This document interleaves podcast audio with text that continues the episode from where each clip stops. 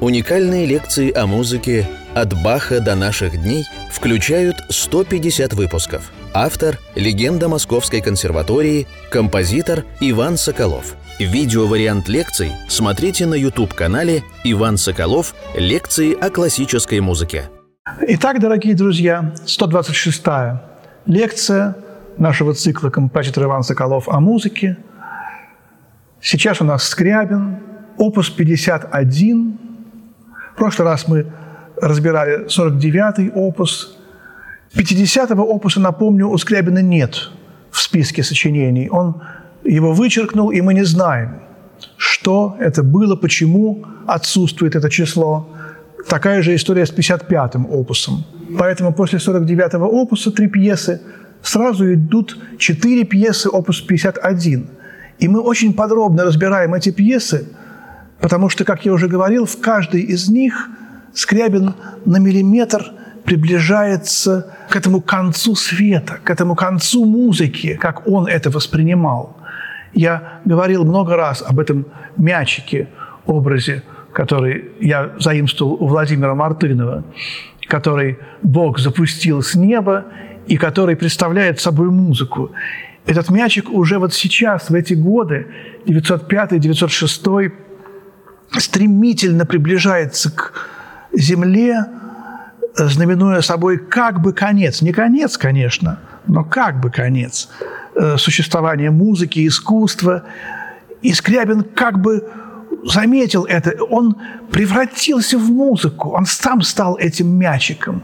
И резко, так сказать, как бы усиливает своим э, творческим порывом это движение мячика вниз, движение музыки как бы вниз, но как бы и наверх. И вот этот конец света, который он провозглашал в музыке, собственно говоря, и совпадает э, с концом, он-то не, не только в музыке вообще провозглашал конец света, а это совпадает с концом вот этой вот эры эры прямого стиля, прямой музыки. Потом, напомню, неоклассицизм пойдет, что-то еще другое. Интересный момент, что, конечно, и в других искусствах тоже было это же. Здесь совершенно другие законы в музыке, чем в других искусствах. В музыке обертоновый звукоряд. И вот этот как бы конец света, он означает завершение обертонного звукоряда. Но то же самое ведь происходит и в живописи. А что там? Какой там объективный закон пришел э, к своему исчерпанию? Мы оставляем этот вопрос за скобками, оставляем этот вопрос. И поэтому э, какие-то мистические процессы в области искусства, но Скрябин именно хотел все объединить, поэтому в его мистерии должны были бы быть и э, зрительный ряд, и танец, и ароматы. И все эти пьесы уже вот начиная примерно, может быть, именно с 51-го опуса, может быть, даже чуть раньше, они должны были быть Скрябиным включены в его последнее сочинение, в последний опус «Мистерия». Вот я уже рассказывал о том, как Немтин, когда завершал его «Мистерию», он именно включил туда вот фрагменты, оркестрованные им, этих фортепианных пьес – эти фортепианные пьесы очень маленькие. Даже непонятно вообще, что он хотел сказать. Мы, мы в прошлый раз вспоминали о том, как он обиделся за то, что получил там не 150 рублей за пьесу. Но можно подумать, что она такая короткая. Но именно в краткости это ее гениальность. И это уже начало вот этой так называемой элитарной музыки. Потому что фортепианные пьесы Чайковского, Рахманинова, они были более или менее салонные, более или менее серьезные. Вот, например, соната фортепианная Чайковского серьезная. Но вот, но вот когда короткая, небольшая пьеса, все-таки они не писали таких усложненных пьес. Здесь же краткость и невероятная сложность и трудность восприятия. И вот это уже то, что мы сейчас называем авангардное искусство. Эти пьесы уже можно причислить вот к этому типу странных, очень э, поздних миниатюр Листа, совершенно а, антивиртуозных, к этим странным пьесам Сати, которые скоро очень появятся у него в творчестве. Уже, в общем-то, в этот период он приближается к тем триадам сати, тоже триады. Это сейчас, правда, 51 опус 4 пьесы. Вот Сати, Скрябин, может быть, Ребиков отчасти. Вот эти композиторы предтечи авангарда, и они очень элитарные, и как бы наброски. Наброски, как будто вот художник современный ищет, ищет краски. Иногда даже на выставках выставляют палитру художника.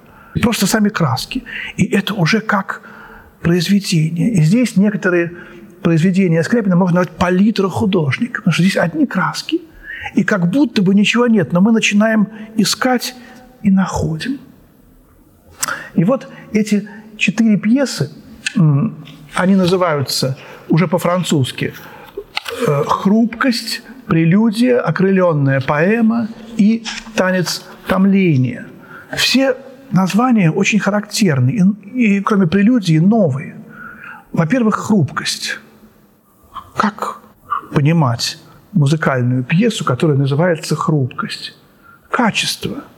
У э, Жуковского, у первого русского, может быть, романтика, поэта, который был старше Пушкина на 12 лет, Василий Андреевич Жуковский, но Пушкин был классик скорее, хотя нельзя говорить, конечно, Пушкин был все, и, и классик, и романтик. Но Жуковский, он все-таки скорее был романтик, чем классик.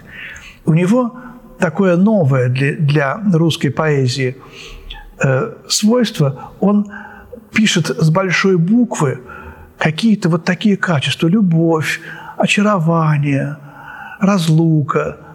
И вот здесь тоже хрупкость. И когда мы начинаем эту пьесу слушать, то нам кажется, что это салонная пьеска.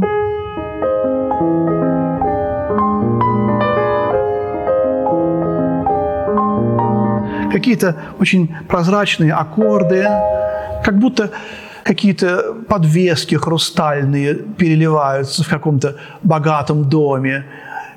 Были такие салонные поэты чуть позже, чем 906 год.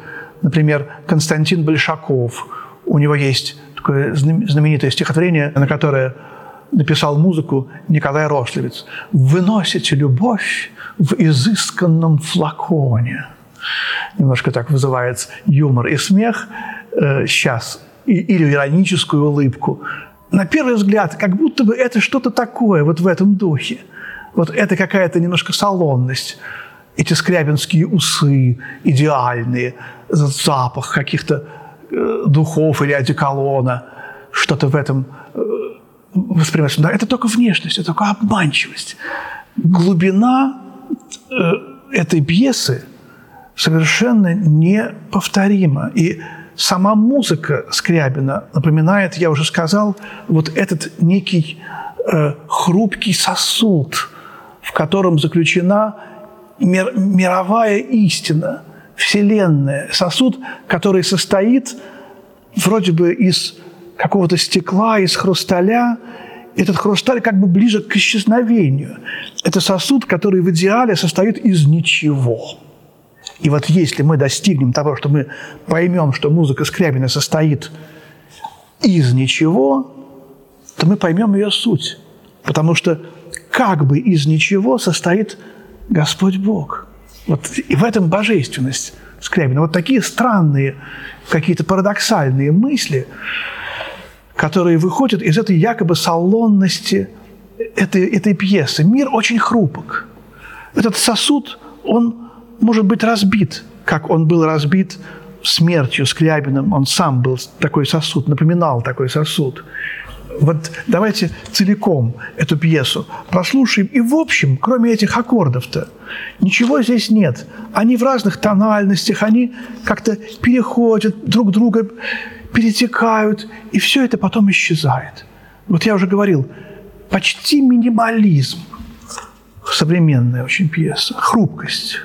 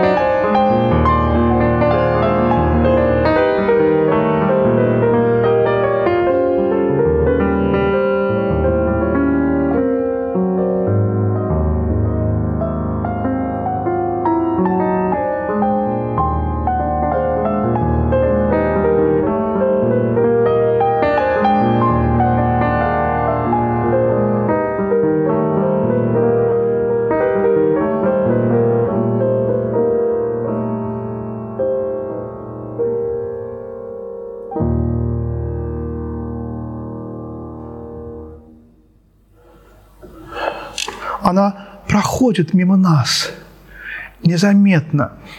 И я вспоминаю рассказ моей бабушки 1887 года, которая Скрябина видела. Она пошла на его концерт в Петербурге, купила билет, и люди сидели справа и слева от рояля. А в центре самые хорошие места напротив пианиста, чтобы было видно руки – были свободны. Она села в центре, и когда Скрябин вошел, она услышала, как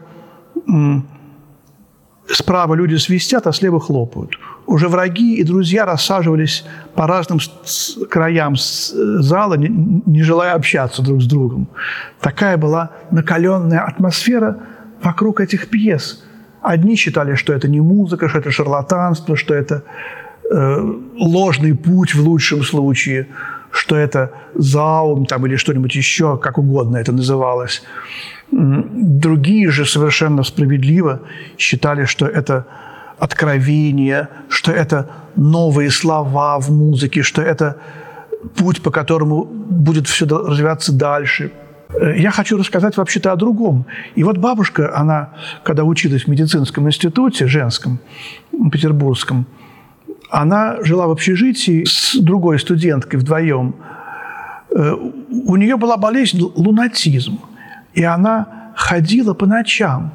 Она вставала э, и выходила на балкон. Даже один раз, э, рассказывает она, когда во сне решила вернуться в свою кровать, то она по ошибке вернулась в кровать своей соседки и туда легла, разбудив соседку, испугав ее, но не проснувшись сама.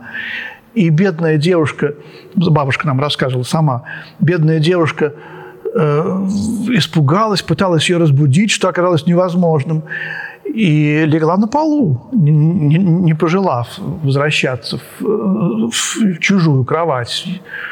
И когда Марья Николаевна проснулась, она говорит, ну что ж ты на полу-то спишь? А ты в моей кровати, Маруся, спишь. Ты разве не заметила? Вот такие были сцены. И бабушка рассказывала нам, мы смеялись, мы были детьми, но эта болезнь, она совершенно уникальная, мистическая. И когда человек, больной лунатизмом, например, выходит на балкон, он может пойти по краю балкона – совершенно как акробат, не упав ни на улицу, ни, ни туда, внутрь балкона, потом плавно спуститься. И все это во сне. И вот э, как это все происходит, совершенно никому не понятно. И эта мистика, вот я вспоминаю опять книгу Розанова Василия Васильевича «Люди лунного света». Вот эта пьеса «Хрупкость», она вся абсолютно для меня пронизана лучами лунного света. И, конечно, это ми бемоль мажор, о котором мы уже говорили. Вот это тайная, потусторонняя, самая мистическая тональность. И начинается она с ля бемоля. Этот ля бемоль, который... Вообще мы не говорили еще о ля бемоле в наших лекциях. Это темный центр клавиатуры. Это нота, которая э, находится между двумя черными клавишами, вот в этой единственной триаде. Даже когда вот просто ребенок, не, не знающий, как играть на рояле и что это такое, смотрит, он видит три черные клавиши. И центральная черная ля бемоль. Как интересно. Э, если ре, тритонное соотношение, это белый центр клавиатуры, потому что вокруг ре находятся два белых центра – до си и ми фа. Вот, это самый светлый как бы кусочек э, в клавиатуре. И, и не только поэтому, еще потому что это золотая тональность по скрябинской системе, это божественная тональность, светлая. То дневная, то ля бемоль или соль диез – это темный центр. Я как-то в шутку сказал, что если можно было подсчитать количество фальшивых нот, взятых всеми пианистами во все времена, во всех странах, то, наверное, самое большее количество фальшивых нот – это ля бемоль или соль диеза, потому что легче всего промазать. Тут и фа диез рядом, и, ми, и си бемоль. Вот этот темный центр, с него начинается... Вот. И здесь очень редкий случай. Скрябин пока еще не потерял связь с тональностью. В ми бемоль мажоре он начинает с субдоминанты, с ля бемоль мажора. И э, что такое субдоминанта? Это нижняя доминанта, нижний главный звук. Э, и здесь именно то, что потом в десятой сонате он вспомнит, субдоминантовость. Потому что в прометеевский период он будет очень чрезмерно увлечен доминантовостью, что как бы его немножко заведет в тупик. И вот он блистательно выйдет из этого тупика, вспомнив эту субдоминантовость, как бы минорность, да, вот до мажор, а построим обращение а, этого трезвучия от до. Большая терция вверх, большую терцию вниз построим, а потом малую терцию. И вот обращение мажорного трезвучия будет минорным трезвучием. То есть субдоминанта – это обращение, это зеркальное отражение доминанты. И минор – это зеркальное отражение мажора. Вот такие как бы древнегреческие, мистические, очень рациональные вещи, когда мы занимаемся Скрябиным, нам очень-очень важно понимать, почти философский, философия, которая прошла в музыку. И что мне еще приходит в голову? Вот когда мы занимаемся в консерватории со студентами теорией музыкального содержания, э, я использую замечательную книгу Кудряшова, Андрея Юрьевича наработки прекрасные э, великого ученого Холоповой Валентины Николаевны. И вот одна из замечательных идей Холоповой в том, что есть э, интрамузыкальное содержание и экстрамузыкальное. Интрамузыкальное, которое заключено внутри музыки, это э, форма, это гармония, это мелодия, полифония, вещи, которые э, можно только музыкальным языком рассказать, объяснить. А экстрамузыкальные, выходящие за рамки э, музыкальных законов, программа, сочинение, текст, если это вокальное сочинение или хоровое, какие-то ассоциации, какие-то намеки, может быть, звукоподражательные и так далее. Все, что связано с нашим миром, это экстрамузыкальное. Так вот, у Скрябина интрамузыкальное содержание переходит в экстрамузыкальное и обратно. Вот это самое удивительное качество, которое ни у кого из композиторов нет. И, может быть, у него самое, если есть, то у него больше всех. У него как бы нет разницы между музыкой и другими видами даже не искусств, а деятельности. И вот поэтому-то его и называли многие. Как бы нету разницы. Конечно, есть. Но вот у него вот это вот все как бы делается однородным. И вот мы потом будем говорить о Джонни Кейдже, то же самое. Ему говорили, а вы не музыкант, господин Кейдж, мистер Кейдж. Он говорил, ради бога, пожалуйста, назовите меня как хотите. Вот. И вот эта связь Скрябина и Кейджа, глубинная, очень-очень невероятно важна. И вот она именно в этом здесь и заключается. В том, что он весь мир воспринимает целостно. А еще что, о чем это говорит? О связи Скрябина и Кейджа с античностью. Я не знаю, кто связывал, связывал Кейджа с античностью. Скрябина связывали.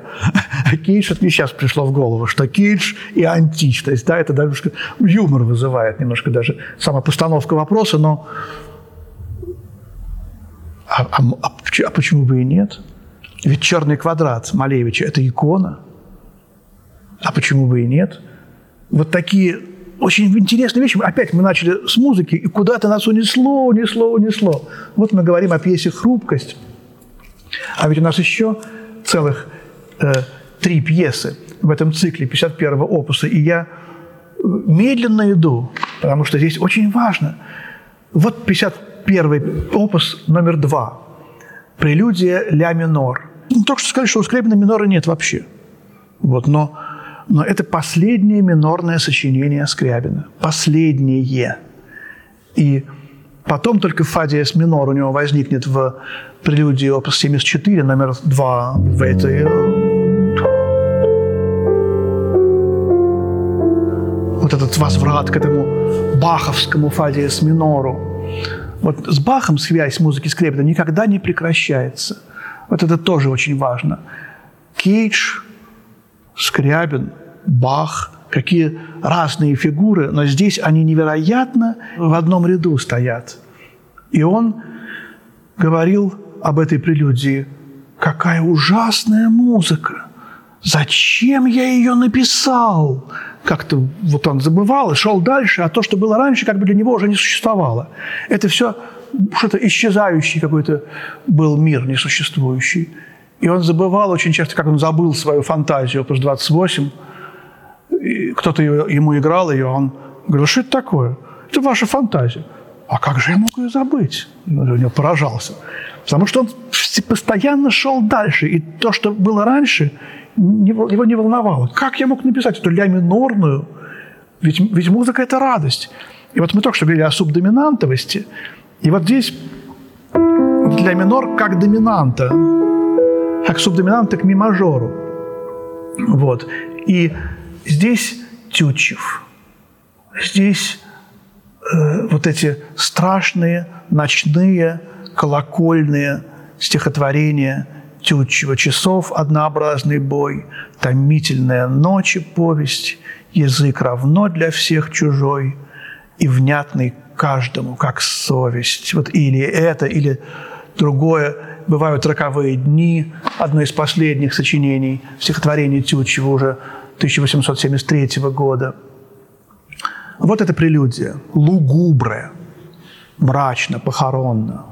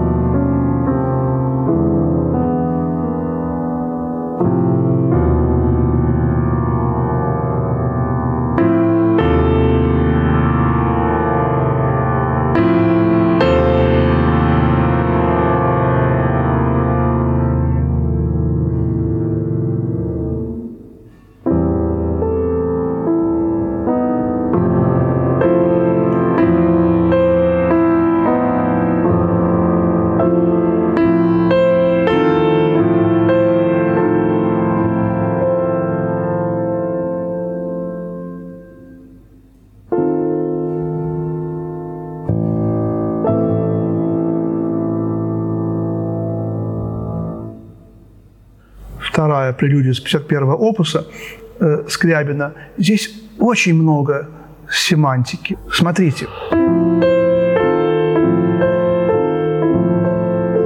Вы чувствуете, что это кукушка? Ку Ля до. Вообще на тему о кукушке можно прочесть несколько лекций. Кукушка – это мистическая птица русской, не только русской, конечно, природы, но в России кукующая кукушка – это и сколько нам лет осталось. У Хлебникова кукушка обозначает, сколько осталось лет до революции. Василис Гнедов – кук, стихотворение такого тоже поэта, который проложил на музыку Рословец, написанное в 13 году, там четыре раза Кук. Значит, Россия осталась жить четыре года. Кукушка подкладывает яйца в чужие гнезда. Это все очень важно. И мы только что говорили о Кейдже. Так вот, фамилия Джон Кейдж, по-американски пишущаяся С-А-Г-Э, вот это два кукушечных зова. С-А-Г-Э. А второй – это обертоновый, э, квинтовый обертон. С-А-Г-Э. Вот. То есть э, кейдж – это тоже кукушка, хотя вроде кейдж – это клетка для кукушки. Вот, об этом мы еще потом поговорим. Это очень такая тоже веселая, интересная, мистическая, философская тема. Но связь Скрябина с кукушкой огромна. Я не говорил об этом, когда мы разбирали этюд знаменитый, опус 42, номер 5.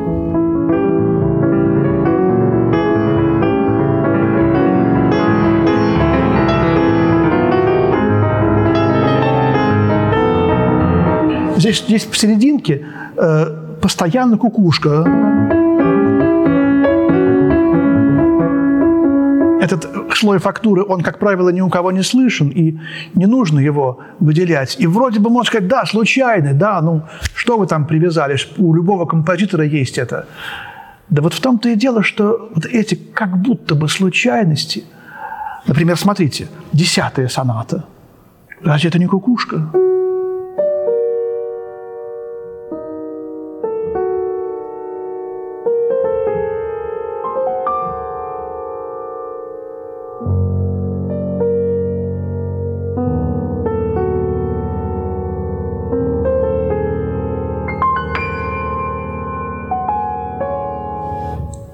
Вот. Конечно, кукушка. Конечно, это мистический лес. И э, такая же роль, но противоположная в русской мифологии, поэзии и в русском искусстве, которое связано с мифологией живописи, это, конечно, петух. Вот кукушка и петух, петушка и кукух, да, басни есть такие. Вот. Кукушка какая-то вся лесная, мистическая, таинственная, туманная. Кукушка в тумане кукует. А петух – это огонь, это революция, это красный цвет, это крик, это гром, громкость. Если кукушка кукует на терцию вниз, я слышал как-то в 93 году э, в Павловске хор кукушек. Это был, это был конец июня – я поехал на фестиваль Кук Арт, посвященный куклам, и давал там концерт, посвященный кукушкам. Кукушка в музыке. И кукушка – это и кукла еще. Потом поехал в Павловск и попал в лес, полный разными кукушками. И они куковали на малую терцию, на, больш... на, на большую.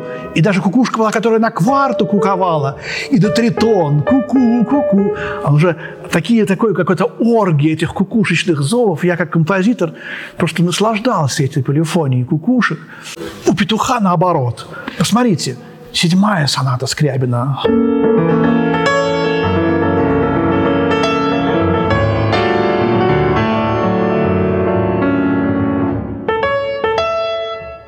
Я уже не говорю о том, что это невольная, безусловно, цитата э, из «Золотого петушка» римского Корского. «Кикири, ку-ку, царство лежа на боку». Но петух – это терцы наверх. И вот эта революция, многие, помните Ларионов, знаменитый петух Ларионова, и многие изображали красный цвет, красный петух, вот это все. Даже купание красного коня здесь тоже можно вспомнить, хотя и, так сказать, ну, уже совсем боком. В любом случае, вот эта вот как бы полярность, петух мажор, кукушка минор, петух красный или оранжевый, кукушка темно-синий, и вот ночной, э, туман, китиш, все это вот в этой прелюдии очень сильно концентрируется. Устал человек, трудно ему, тяжело, э, как будто бы на ногах гири, и вот эти аккорды восьмизвучные, а наша секунда-то мифа, видите, которая центр клавиатуры образует, вот она здесь тоже есть. То есть это прелюдия, где вот этот вот как бы гениальный художник ночью сидит и отягощенный вот этим грузом всего этого мира, который он на себе, в общем-то, несет, он чувствует эту тяжесть многотонную, духовную, он начинает размышлять, как ему из этого всего выйти – Тут и Тютчев, поэтому тут и эта кукушка постоянно, и Кейдж. И все это как идея фикс возникает. И заканчивается это, видите, боем часов каким-то, тритон внизу.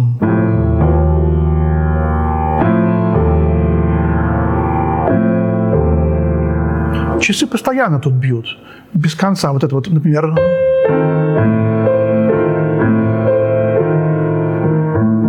этот тритон, уже тут на нем все основано, тоник и доминанты постепенно разрушаются. И вот этот прием, который от Шопена пошел, который Рубинштейн Антон Григорьевич почувствовал. Помните, да, он играл вторую балладу. И это ля, оно зависало в воздухе, в движении руки, в воображении где-то затухало.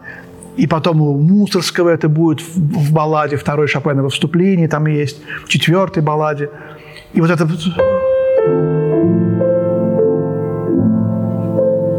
На самом деле зависла пауза. Но в эту паузу мы включаем вот эти вот какие-то еще, может, можно несколько раз даже фермату сделать и мертвый совершенно аккорд, вот как бы белая смерть в конце, ля минор, очень нелюбимая, предельно нелюбимая, нетипичная для Скрябина тональность без единого знака. Вот давайте на этом закончим нашу 26, 126-ю лекцию, и дальше второй половину опуса разберем в следующей лекции. Дорогие друзья, всего доброго. Спасибо. Спасибо.